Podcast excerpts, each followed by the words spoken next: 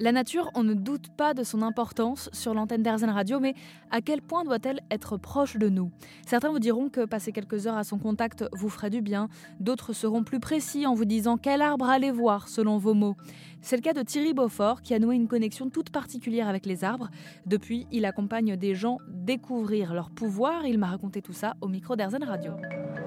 Il y en a qui font du yoga, euh, des activités tai chi, qigong, tout ça qui sont plutôt dans l'énergétique, et ça, ça passe très bien, la communication avec les arbres passe très bien.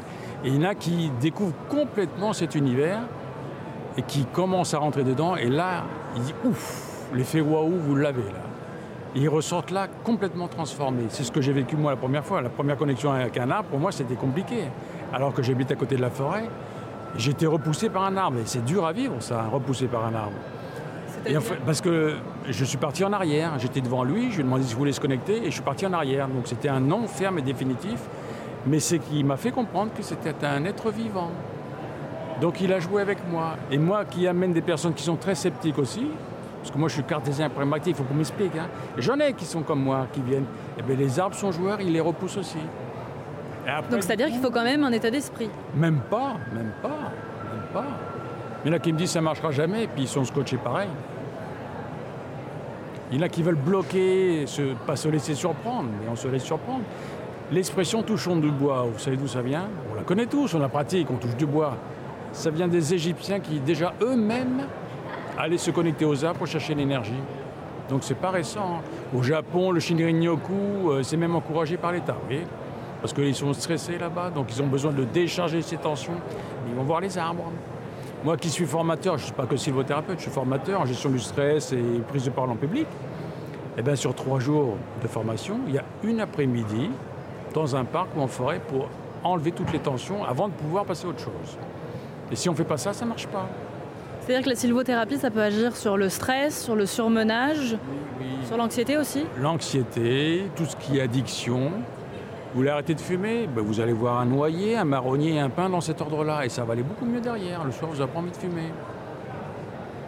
Quelle est la particularité de, chaque arbre? Vous venez de commencer à en parler. Mais... Chaque arbre a un bienfait particulier. Euh, donc en forêt, hein, à Fontainebleau, on a une dizaine d'essences qui vont bien. Le bouleau qui est l'arbre détox par excellence.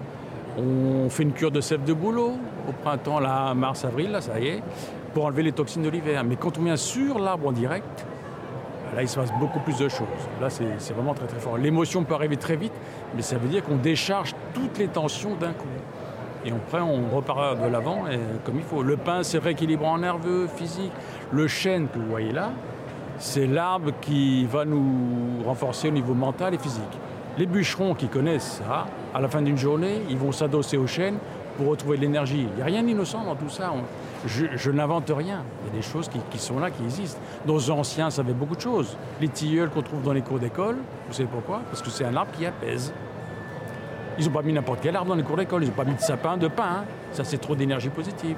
Les enfants, il faut les calmer. On met des tilleuls. Mais pourquoi? Qu'est-ce que les, les arbres ont un pouvoir, c'est ça? Ils ont tous des pouvoirs, mais déjà, eh, rentrer en communication avec un arbre, être appelé par un arbre, mais physiquement, le ressentir, ça, il faut le vivre.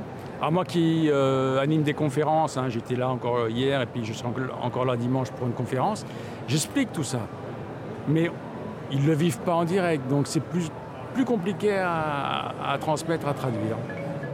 En tout cas, si cela vous intéresse, Thierry Beaufort a écrit un livre sur le sujet, Le pouvoir caché des arbres, aux éditions Dauphin.